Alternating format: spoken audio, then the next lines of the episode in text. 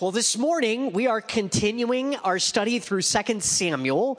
This morning we're back in chapter 15 and we're going to finish up the second half. And, and I just want to mention briefly next weekend we'll be uh, having our third installment and you can ask in the you can ask that series. So we'll be answering three more questions next Sunday morning, taping, taking a, a sidestep away from 2 Samuel for just that Sunday. But today, if you're following along with the outline or taking notes, our message is titled A Divided Kingdom, a Broken King.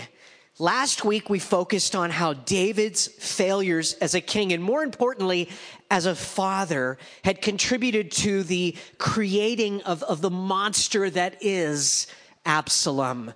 David was guilty of neglect on multiple fronts, and his son had had enough. Infuriated over his father's inaction following his half brother's assault on his sister Tamar, he murdered him and then fled to the north to live with his grandfather in Geshur. And after three years, Joab, King David's commander of Israel's armies, he finally convinced David to allow Absalom to return, but that he had to uh, or could only come back under the condition that he live under house arrest, away from the palace. David didn't want to see him. So after two years of this treatment, though, Absalom demanded to see the king and be restored, and he was, but he then immediately set about a political campaign uh, whereby he was promoting himself as more available, more compassionate, and wiser than his seemingly absent father, the king of Israel. Absalom, he positioned himself to be present at the city gate and, and, he would draw to himself those who had different legal matters and, and problems, and he would assure them, as he empathized with them, that were he to be in a position of authority, he would help them. And so, in doing, we read in verse 6 of Samuel 15, 2 Samuel, that Absalom stole the hearts of the men of Israel. And as more time passed, this rebellion son, rebellious son of the king put in motion his plan to overthrow his father, having hosted a great feast, uh, a gathering in Hebron under the guise of its being a worship service. Absalom initiated a coup. And in verse 10, we read, Then Absalom sent spies simultaneously throughout all the tribes of Israel, saying, As soon as you hear the, the sound of the trumpet, then you shall say, that would be the signal. When the trumpet was blown, they would all shout and spread the news that Absalom reigns in Hebron, that he'd been coronated king there, which was where David had begun his rule as well. It was also Absalom's birthplace. He would have had a lot of support there. Well, verse 12, we read, And the conspiracy grew strong for the people with Absalom continually increased in number. And now Absalom is making a decided and well supported march on Jerusalem to take the throne. His followers celebrating him as the new king. Well, David has to decide what to do. How is he going to respond to this movement under the leadership of his son? And that's really what the whole uh, of, of this chapter is about and, and, and answers. Watching David respond to this assault on his authority and position as king. And what we find is that David chooses to trust in God. He, he does the incredibly difficult thing of yielding to these painful circumstances which can be misunderstood as weakness or passivity. But I think that as we make our way through these verses, we'll find that it's neither. See, the prophet Samuel, way back in the beginning of 1 Samuel, had told King Saul that, that for his sin of disobedience and rebellion, that he would be replaced. That, that God would find a man after his own heart. David was that man. Not, not a perfect man. We know that from the last, the last month, don't we? But a man who would humble himself when, when corrected. A man who was willing to repent, who wanted to. A, a man who understood that the throne, it wasn't his to hold on to. That the kingdom, in fact, belonged to God. The crown was, was his, was God's to give or to take away. That was why, though called to be king, David chose exile rather than fight against Saul. He trusted God's power and ability to establish him as king whenever and however he so chose. So that's why now, rather than stand and fight, King David will lay aside the crown and leave Jerusalem quietly. But this making of David, this process of building him into that man after God's own heart, a man who could trust God in this way and willingly walk away from what many would fight to preserve in, in the power of the flesh. It didn't happen overnight. This character, this heart in David, he had to learn brokenness, to trust God in profoundly painful and difficult places. And we've, we've watched God chart that course in David's life. We've watched that arc be, be built in him over time. Like the apostle Paul, David had, had come to understand what it meant that God's power would be made perfect in his weakness that his grace was sufficient. He, he would find that a man or, or a woman who experienced and endured pain, but also trusted God in that place to bring about good and wholeness through it, would, though broken, be stronger for it. They would learn God's faithfulness and powers and power in ways that were impossible to, to know otherwise. So today we're going to follow or watch David rather follow the Lord deeper into that lesson. As the kingdom is divided, David the king will be further broken.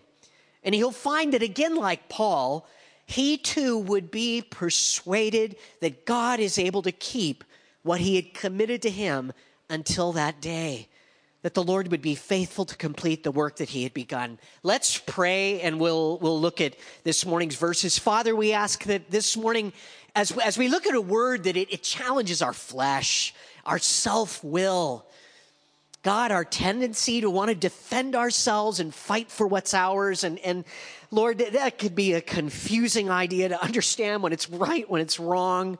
Lord, help us to hear your heart for us to see where those places are in our lives right now, where you want us to choose trusting in you and surrender over leaning on our own understanding. We ask that you would speak to us, God, by your Spirit. And we're praying, Lord, that you'd bless our children that are gathered on the other side of the building. Lord, whether they belong to us or not, Lord, they're a part of this church body. We pray that you'd bless those serving them and leading their classes. Father, that they would hear from you as well. But that right now, here in this place, Jesus, you'd be walking in our midst, touching lives. God, by your Holy Spirit, you would be showing us what it is that you have for us today, and that you would give us a desire to put it into practice. In Jesus' name, amen. Well, we'll start by looking at verses 13 through 17, where we find that David's reaction to the throne slipping away from him is to surrender. Verse 13 Now a messenger came to David saying, The hearts of the men of Israel are with Absalom. So David said to all his servants who were with him at Jerusalem, Arise and let us flee, or we shall not escape Absalom. Make haste to depart, lest he overtake us suddenly and bring disaster upon us and strike the city with the edge of the sword. And the king's servants said to the king, We are your servants, ready to do whatever my lord the king commands. Then the king went out with all his household after him, but the king left ten women concubines to keep the house. And the king went out with all the people after him and stopped at the outskirts. The tide had turned against the king, against David, and he knows it. A messenger brought him word of that, that the hearts of the men of Israel were with Absalom. And so David, knowing his son with or without cause had already killed his own brother, believed he likely would not hesitate to murder his, his own father or members of his household, and so he flees. David, probably seeking to spare Jerusalem bloodshed, chose to simply remove himself and his household rather than invite open war into the capital uh, unlike Absalom, he cared more for the people of Israel than, than himself or his own position. So he left quietly. But something that had to be deeply encouraging to David as well, as a, as a confirmation of God's hand on his life, were the many who stood by him in this dark time. Verse 15 And the king's servants said to him, We are your servants, ready to do whatever my lord the king commands. I imagine it broke David's heart to have to lead these men and women out of the city from a posture of, of defeat. But at the same time, he, he would be blessed and strengthened knowing that they were with him, choosing retreat rather than abandoning him for his opponent. And he left these 10 concubines to keep the house, as verse 16 tells us. And I'm not exactly sure uh, what that's about, but I'm sure they appreciated being left behind. Thanks, David. Apparently, we're expendable. I guess they had to stay and water the plants or something. I don't know, but they got ditched pretty early on. Anyhow, I want to hear again share from that dramatic retelling of this season of David's life from Gene Edwards, A Tale of Three Kings. If you've never read it, it's a, a great short read, a devotional application of um, 1st and 2nd Samuel. But he writes of this. David stood looking over the balcony of the garden terrace of his palace. The lights from the houses in the holy city twinkled below him. From behind, a man approached. Do you know? I know, he replied quietly. How long have you known? said Joab with anxious surprise. For months, years, perhaps a decade. Perhaps I have known for 30 years. Joab was not sure after this answer if they were speaking of the same subject. Absalom, after all, was not much past 30. Sir, I speak of Absalom, he said a little hesitantly. As do I, said the king. If you have known so long, why did you not stop him? I was just asking myself that same question. Shall I stop him for you? David whirled around. In one instant, Joab's query had resolved his dilemma. You shall not, nor shall you speak one word to him, nor shall you criticize him, nor shall you allow anyone else to speak critically of him or what he is doing. Certainly, you shall not stop him. But will he not then take the kingdom? David sighed again, softly, slowly. For a moment, he balanced between tears and a smile. Then he smiled lightly and said, Yes, perhaps he will. What will you do? Do you have plans? No, none. Quite frankly, I have no idea what to do. I have fought many battles and faced many sieges. I have usually known what to do. But on this occasion, I have only the experience of my youth to draw on. The course I followed at that time seems to me to be the best I can follow now. And what course was that? Joab asked. To which David replied, To do absolutely nothing. David had learned this course of action or inaction many years before, and God had blessed it with his favor and protection. Back when David served in the, in the palace ministering to Saul, the then king would have fits of jealous rage in which he tried to kill the, the shepherd, giant, slayer, musician. Do you remember that? 1 Samuel 18, verse 11. And Saul cast the spear, for he said, I will pin David to the wall. But David escaped his presence twice. Imagine you're there to serve the king and he's trying to kill you. Maybe some of you have lived through something similar. Maybe not actual murder, but being singled out in that kind of paranoid way. David wasn't weak, he wasn't a pacifist. And, and, this wasn't fear, he trusted God. And he knew at that time that, that he alone had placed Saul on the throne. David respected that and God's power and sovereignty. And so rather than attack his enemies, he learned to duck. He learned to dodge the spears and to trust men like Saul into God's hands. I wonder if we've learned that lesson yet ourselves. This was also part of God's training David to be a broken man, a man after his heart. This brings us to verses 18 through 23, where we learn that David in this dark hour is helped by his supporters, some of which we've already seen, and more that are going to come up later in the chapter. Verse 18 Then all his servants passed before him, and all the Cherethites, all the Pelethites, and all the Gittites, 600 men who had followed him from Gath, passed before the king. This is interesting because this very large company of supporters were not even Israelites. It's another glimpse in the Old Testament into God's inclusion of all peoples into his plan and purposes and even his kingdom, where you see it really from the beginning. Um, sometimes you have to look a, a, little bit more deeply to recognize it, but, but these were, the Gittites at least, had come from Gath during David's time of sojourn and exile there in the Philistine territory. They were Philistines, and the Pelethites and the Cherethites. Scholars are divided over where they came from exactly, but they're possibly related to the Philistines. Needless to say, they weren't Jews, but they were loyal to David and to his God. Verse 19 Then the king said to Ittai the Gittite, he's the leader of these men, why are you also going with us? Remain, return and remain with the king, for you are a foreigner and also an exile from your own place. David's he's, he's saying to them, Look, I, this isn't even your home.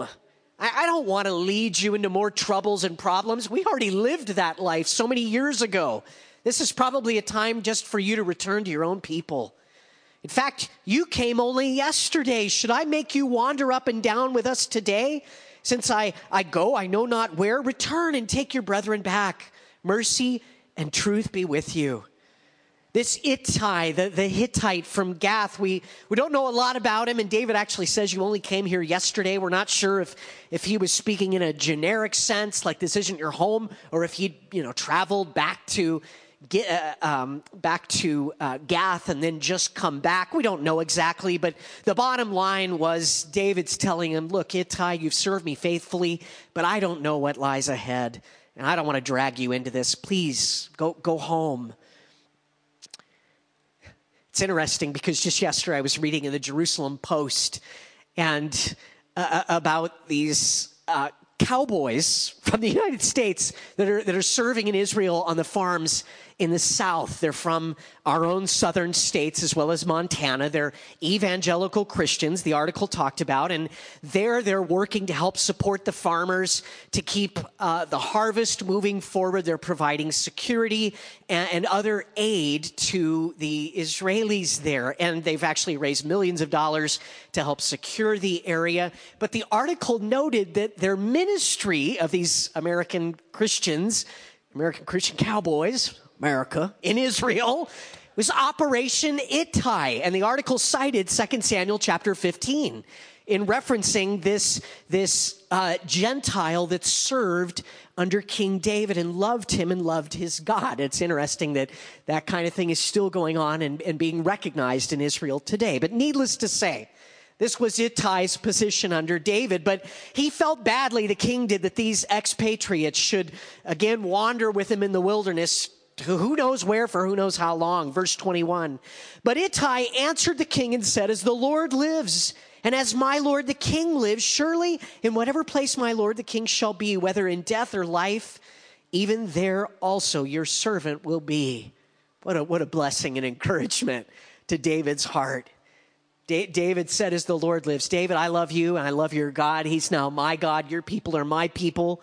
Doesn't that remind us of Ruth's attitude and heart towards Naomi, another Gentile who was brought into the kingdom and the people of God? Naomi, uh, after both she and her daughters had become widows, in verse 16, uh, she, she'd already told her, Ruth, you need to go back to your own people. They were Moabites. But Ruth said, Entreat me not to leave you or to turn back from following after you. For wherever you go, I will go. And wherever you lodge, I will lodge. Your people shall be my people, and your God, my God. Where you die, I will die, and there I will be buried. The Lord do so to me, and more also, if anything, but death parts you and me.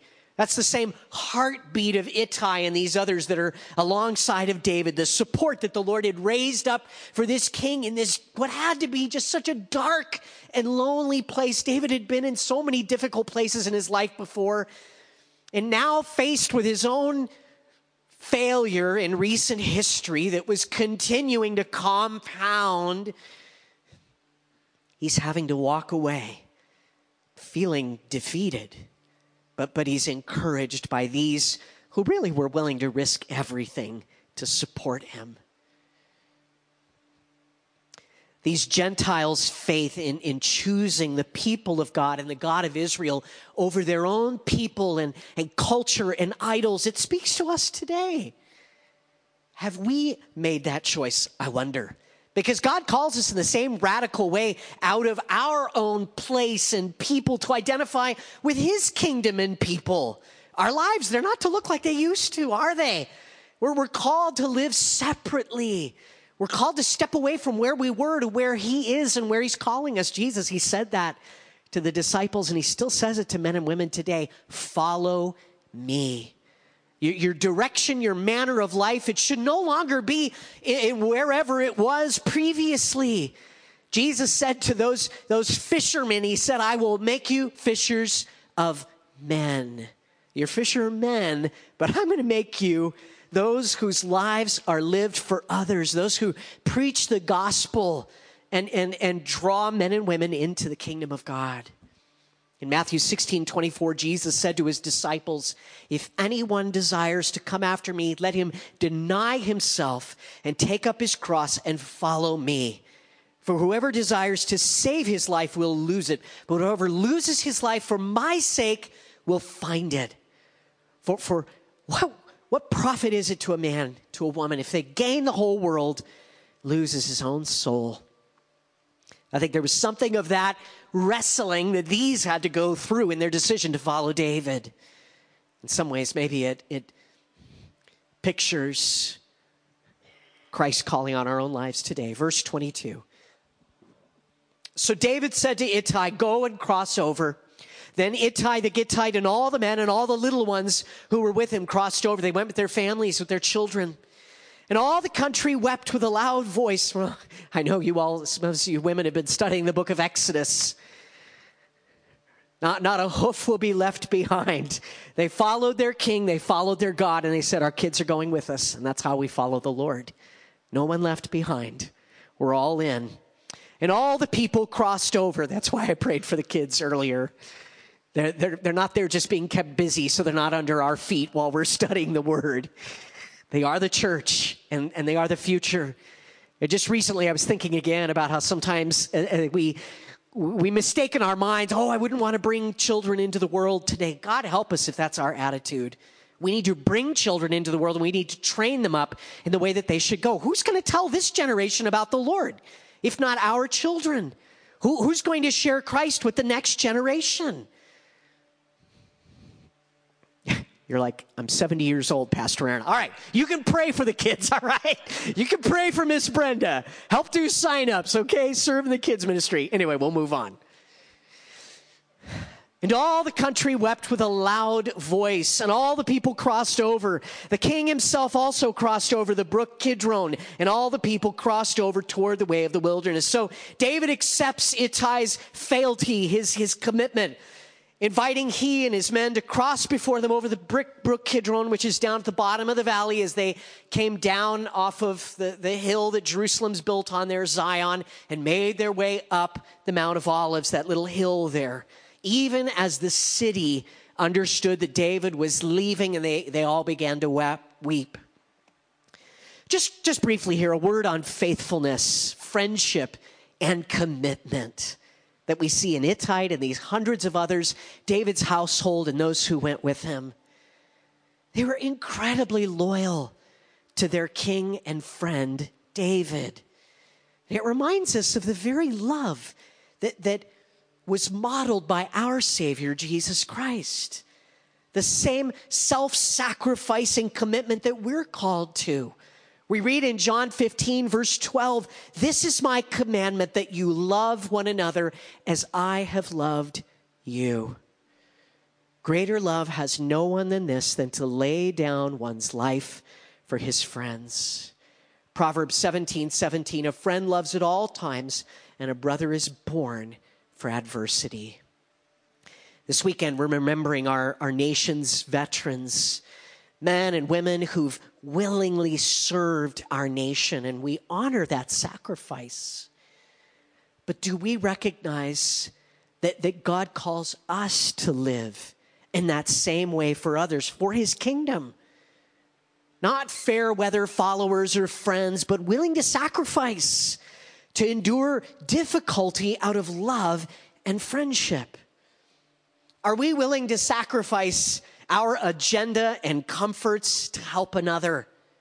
to encourage, to reach out to somebody, to just to pick up the phone and give a call, maybe to a brother or sister you haven't seen for a while, or, or for whom the Lord's placed them on your heart, to send them a text, to write a note, to just stop by, to serve. I mentioned the kids' ministry. Start praying now because in January, we're going to take a few weeks and talk about the needs that are present in the children's ministry, to serve there, to disciple, to lead. And we need more people alongside of, of Brenda in the children's ministry.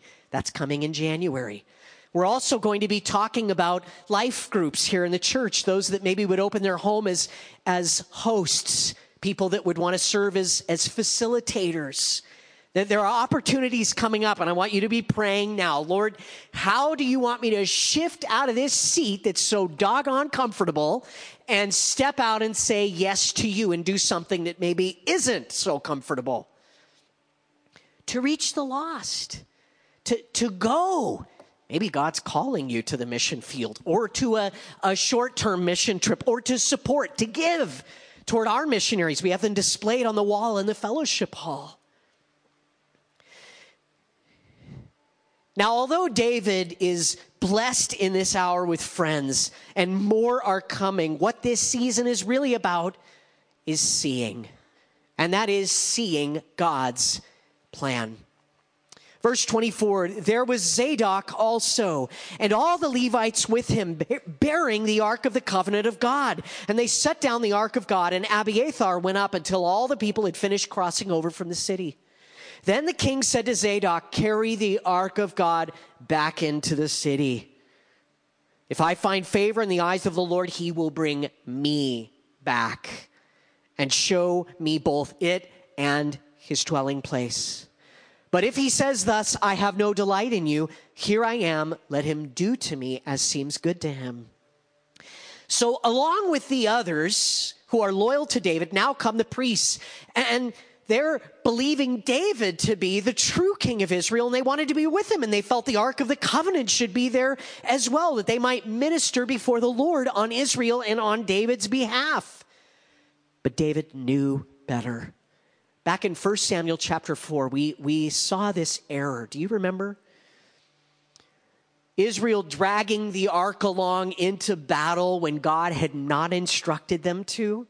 The elders of Israel, seeing that they were facing defeat at the hands of the Philistines, they sent word to Eli, the high priest, that the ark should be sent. And so his two sons, Hophni and Phinehas, they, they brought it up onto the battlefield, after which Israel suffered massive casualties, along with the death of Eli's sons. Israel lost the battle and the ark. But the problem was that they were treating the ark like a good luck charm, an idol. They, they weren't seeking God or humbling themselves before Him. They'd reduced the ark to a religious object, and, and they'd put in the place where there should have been repentance and seeking of God, they'd placed religion there. They were hoping that it would get them out of a, a tight jam. And for this, God disciplined them harshly. David would not repeat that same error. He was under God's discipline, which he knew was at least in part the case. He, he would trust in God's mercies and not try to manipulate circumstances or selfishly endanger the ark. David saw the priest bringing the ark and he said, That does not belong to me. That's not part of my luggage. That's, that's God's faithfulness and the representation of his presence among his people. You guys take that back. David knew that if God didn't want him to be king, possessing the ark wouldn't change that. But whether he had the ark or not, if God chose to restore him to the throne, nothing could stop him. Verse 25 Carry the ark of God back into the city. If I find favor in the eyes of the Lord, he will bring me back and show me both it and his dwelling place. David was resigned to and trusted in the will of God. Verse 27 The king also said to Zadok the priest, Are you not a seer? Return to the city in peace and your two sons with you, Ahimaaz your son and Jonathan the son of Abiathar. See, I will wait in the plains of the wilderness until word comes from you to inform me. Therefore, Zadok and Abiathar carried the ark of God back to Jerusalem, and they remained there. These priests and their sons would act as informants, of which he'll be recruiting David will more, as we'll see in a moment. But I want to stop here a moment and read another section again from A Tale of Three Kings as we consider the turmoil that David endured, but also the clarity of his resolve to trust God in this most painful hour. I just think Edwards' writings help to illustrate for us these moments. David and Zadok, the high priest, were alone once more. And now, what will you do, David? In your youth, you spoke no word against an unworthy king. What shall you do now with an equally unworthy youth? As I said, replied David, these are the times I hate the most, Zadok. Nonetheless, against all reason, I judge my own heart first and rule against its interests. I shall do what I did under Saul. I shall leave the destiny of the kingdom in God's hands alone. It may be that he is finished with me. Perhaps I've sinned too greatly and am no longer worthy to lead. Only God knows if that is true, and it seems he will not tell. Then, clenching his fist, yet with a, a touch of wry humor in his voice, he added emphatically, But today I shall give circumstances ample space for this untelling God of ours to be found out. I know of no other way to bring about such an extraordinary event except by doing nothing. The throne is not mine, not to have, not to take, not to protect, and not to keep. I shall leave the city. The throne is the Lord's, so is the kingdom. I will not hinder God. No obstacle, no activity on my part lies in the space between God and his will. He has no hindrance to prevent him from his will. If I am not to be king, our God will find no difficulties in making Absalom to be Israel's king. Now it is possible. God shall be God. And the author continues The true king turned and walked quietly out of the throne room, out of the palace, out of the city. He walked and he walked into the bosoms of all men whose hearts are pure. I wonder how we do, have done, are doing in our own lives when our kingdoms are threatened, because too often our response is to defend and to cling to what we perceive to be ours and to fight to reestablish our kingdom, not realizing that, that we are actually setting up a throne in contrast and in contradiction against the Lord's in our own lives and in his kingdom. I wonder if we're able to see and trust God's plan as David was. If we're trusting him in that way, or if we're given to controlling, manipulating, and fighting to constantly assert our way or what we believe to be best. Be careful, believer. That's a sure way to make for certain that the outcome in your life will always be a work of the flesh. Now, as we look at the final section of verses this morning, we come to verses 30 through 37, where we learn that David will have spies. Verse 30 So David went up by the ascent of the Mount of Olives and wept as he went up. And he had his head covered and went barefoot, and all the people who were with him covered their heads and went up, weeping as they went up. So, having crossed the brook Kidron down in the valley below the city, they're, they're making their way up this hill, the Mount of Olives, opposite Jerusalem. Then someone told David, saying, Ahithophel is among the conspirators with Absalom. And David said, Oh Lord, I pray, turn the counsel of Ahithophel into foolishness. Now, as we pointed out last week, David had committed adultery with this man's granddaughter, Bathsheba, Ahithophel had, and then murdered her husband.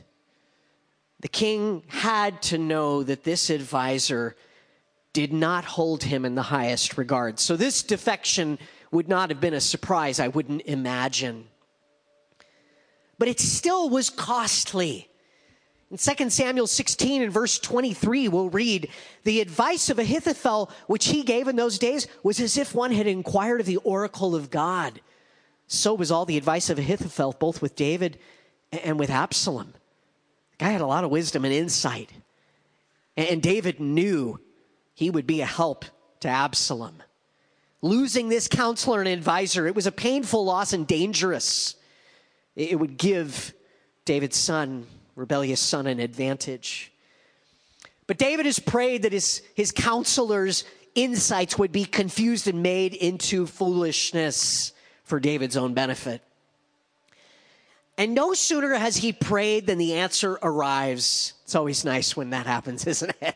Sometimes you pray and it's like a long time before the answer comes. It's, it's always kind of encouraging when it's like, Lord, would you just provide? And boom, the phone rings or mailman shows up. This was one of those moments. Verse 32. Now it happened when David had come to the top of the mountain where he worshiped God. There was Hushai the Archite coming to meet him with his robe torn and dust on his head. David said to him, If you go with me, then you will become a burden to me. Hushai shows up. He's already got all these people with him. I, I don't know why Hushai would be a burden, except I would, I'm guessing maybe the reason he's the last and David says he was be, a burden is maybe he's a little bit older. Maybe he's a lot older. And, and David, like, Hushai, sees him coming up with his cane or whatever. And he's like, Hushai, I love you, but you're going to slow us down and we got to kind of keep this thing moving here. But David has an idea not trying to be rude to Hushai. He's saying, look, we, we have to get rolling forward and, and we, we can't afford to have you with us. But wait a minute. Verse 31 If you return to the city and say to Absalom, I will be your servant, O king, as I was your father's servant previously, so I now also will be your servant, then you may defeat the counsel of Ahithophel for me. And do you not have Zadok and Abiathar, the priests, with you there? David's already just told them to return with their sons. Maybe they were still here present with Hushai, who's now come huffing and puffing up to the top of the hill. and David says, wait a minute, they're right there.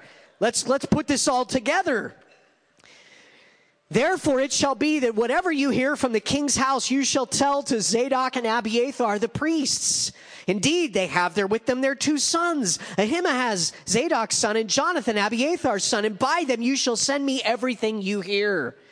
So Hushai, David's friend, went into the city, and Absalom came into Jerusalem. So David establishes this reconnaissance network. It's like, Hushai, wait a minute. I'm going to need you. you. are older, you've got a lot of wisdom. I want you to go and volunteer your services to Absalom, pledge your loyalty to him. And, and then you can share what you learn with the priest's sons, and they'll, they'll meet me out in the plain, out in the wilderness. And so I'll understand what's happening and have an advantage. Verse 30 So David went up by the ascent of the Mount of Olives and wept as he went up. We read moments ago, and he had his head covered and went barefoot. And all the people who were there with him covered their heads and went up, weeping as they went. We could spend a lot of time talking about David's choice to worship the Lord in this moment.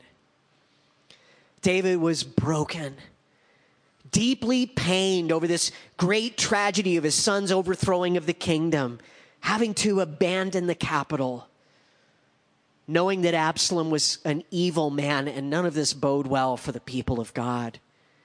They would likely suffer under his foolish leadership, and so the king he wept openly, knowing he he at least partly bore responsibility for what was happening. For these circumstances, regret, sadness, and maybe some fear filled his heart. It's easy to read these verses and wonder if David made a mistake. Maybe it would have been better if he had asserted himself. But David had learned painful lessons that taught him otherwise. His tears bore witness to the brokenness that God had wrought in his life, which was manifest in, in a raw trust in God's promises. David's strength was his faith in God. And the reality is that this seemingly weak king would be defended by God and would one day soon again sit on the throne of Israel, ruling, not because he'd fought to preserve his reign, but because his God had. I've shared this once before, but pastor and Bible commentator Warren Wiersbe, he writes in one of his books of how Will Rogers, who was known for his, his laughter, he was a famous comedian, actor, and performer. He was born in the 1800s. We're going way back here.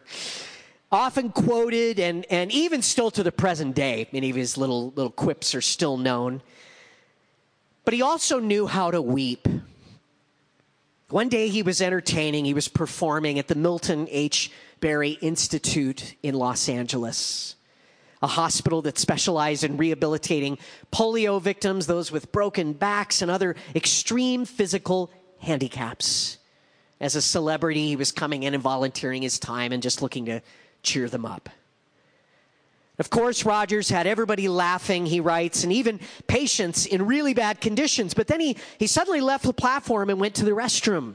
Milton Berry, the, the founder and director of the facility, followed him to give him a towel. And when he opened the door, he saw Will Rogers leaning against the wall, sobbing like a child. He closed the door, and in a few minutes, Rogers appeared back on the platform as, as jovial as before, so moved by the suffering of those that were before him. Wiersbe writes of this if you want to learn what a person is really like, ask these three questions What makes them laugh? What makes them angry? And what makes them weep? He writes, These are fairly good tests of character that are especially appropriate for Christians, and goes on to say, I hear people saying we need angry leaders today or the time has come to practice militant Christianity. Perhaps, but James 1:20 says the wrath of man does not produce the righteousness of God. What we need today is not anger, but anguish. The kind of anguish that Moses displayed when he broke the two tablets of the law and then climbed the mountain to intercede for the people or that Jesus displayed when he cleansed the temple and then wept over the city. The difference between anger and anguish is a broken heart. It's easy to get angry, especially at someone else's sins, but it's not easy to look at sin, our own included, and weep over it. Powerful words from Warren Wiersbe. I know it's very tempting today be, to become angry, but I, I wonder if sometimes we should check that anger until and unless it's preceded or followed by tears. David wept over a terrible situation he understood that, that he'd helped to create. He wept over a son who was grieving God and for the nation that might have to suffer more than they already had. The kingdom was divided and the king was broken. But it was because of that brokenness that God would restore David and make him king once more. That was the irony, as we'll soon see in, in 2 Samuel, not far from now. he could trust David to listen and obey, to humble himself and repent. David was willing to learn, to grow. Are we, are you and I still today broken in that way? willing and ready to learn like we were five years ago, 10 years ago, 15 years ago, or if we weren't learning then, are we open to it this morning? Peter exhorts the reader in his second letter to be on guard against a, a stagnancy, an unwillingness to keep learning. That'll leave the Christian fruitless and reliant on their own strength a stubbornness that, that can be shrouded in religiosity and anger. 2 Peter 3, verse 17, you therefore, beloved, since you know this beforehand, beware lest you fall from your own steadfastness, being led away with the error of the wicked, but grow in the grace and knowledge of our Lord and Savior Jesus Christ. To grow is to change, to abandon the old and embrace the new that God is doing today. Don't be afraid to weep, to break, to humble yourself before God and others, that you might be remade in the image of His Son, that you might be more like that greater King of Israel, Jesus Christ. Would that that would be each of our hearts and prayers this morning. Would you stand with me as we close our time here? Father, this morning as we quiet ourselves before you, Lord, we, we want to hold our hearts before you. Lord, and pray that you would give us that, that yieldedness to your hand and your way that we've prayed for several times this morning and spoken to in this morning's message. God, would you teach us? Would you grow us? Would you move us? Would you change us? Give us the eyes to see what we can't see on our own, Lord. Sometimes we're, we're blind and we don't even realize it, like those that Jesus spoke to in the Gospels. We need to be healed Lord, I pray that you would help us to trust you for the brokenness that you want to bring about. Help us to surrender even now. Lord, to hold everything you've given us, gifted us with, the things you've seemingly called us to, help us to hold it with an open hand, Lord, and to be able to say, Not my will, but yours be done. To humble ourselves, to take the, the broken path, Lord recognizing that you're able to resurrect. God, you're calling in our lives if that's your will. And if it isn't, we don't want to be there anyway. God, we want to be where you want us to be.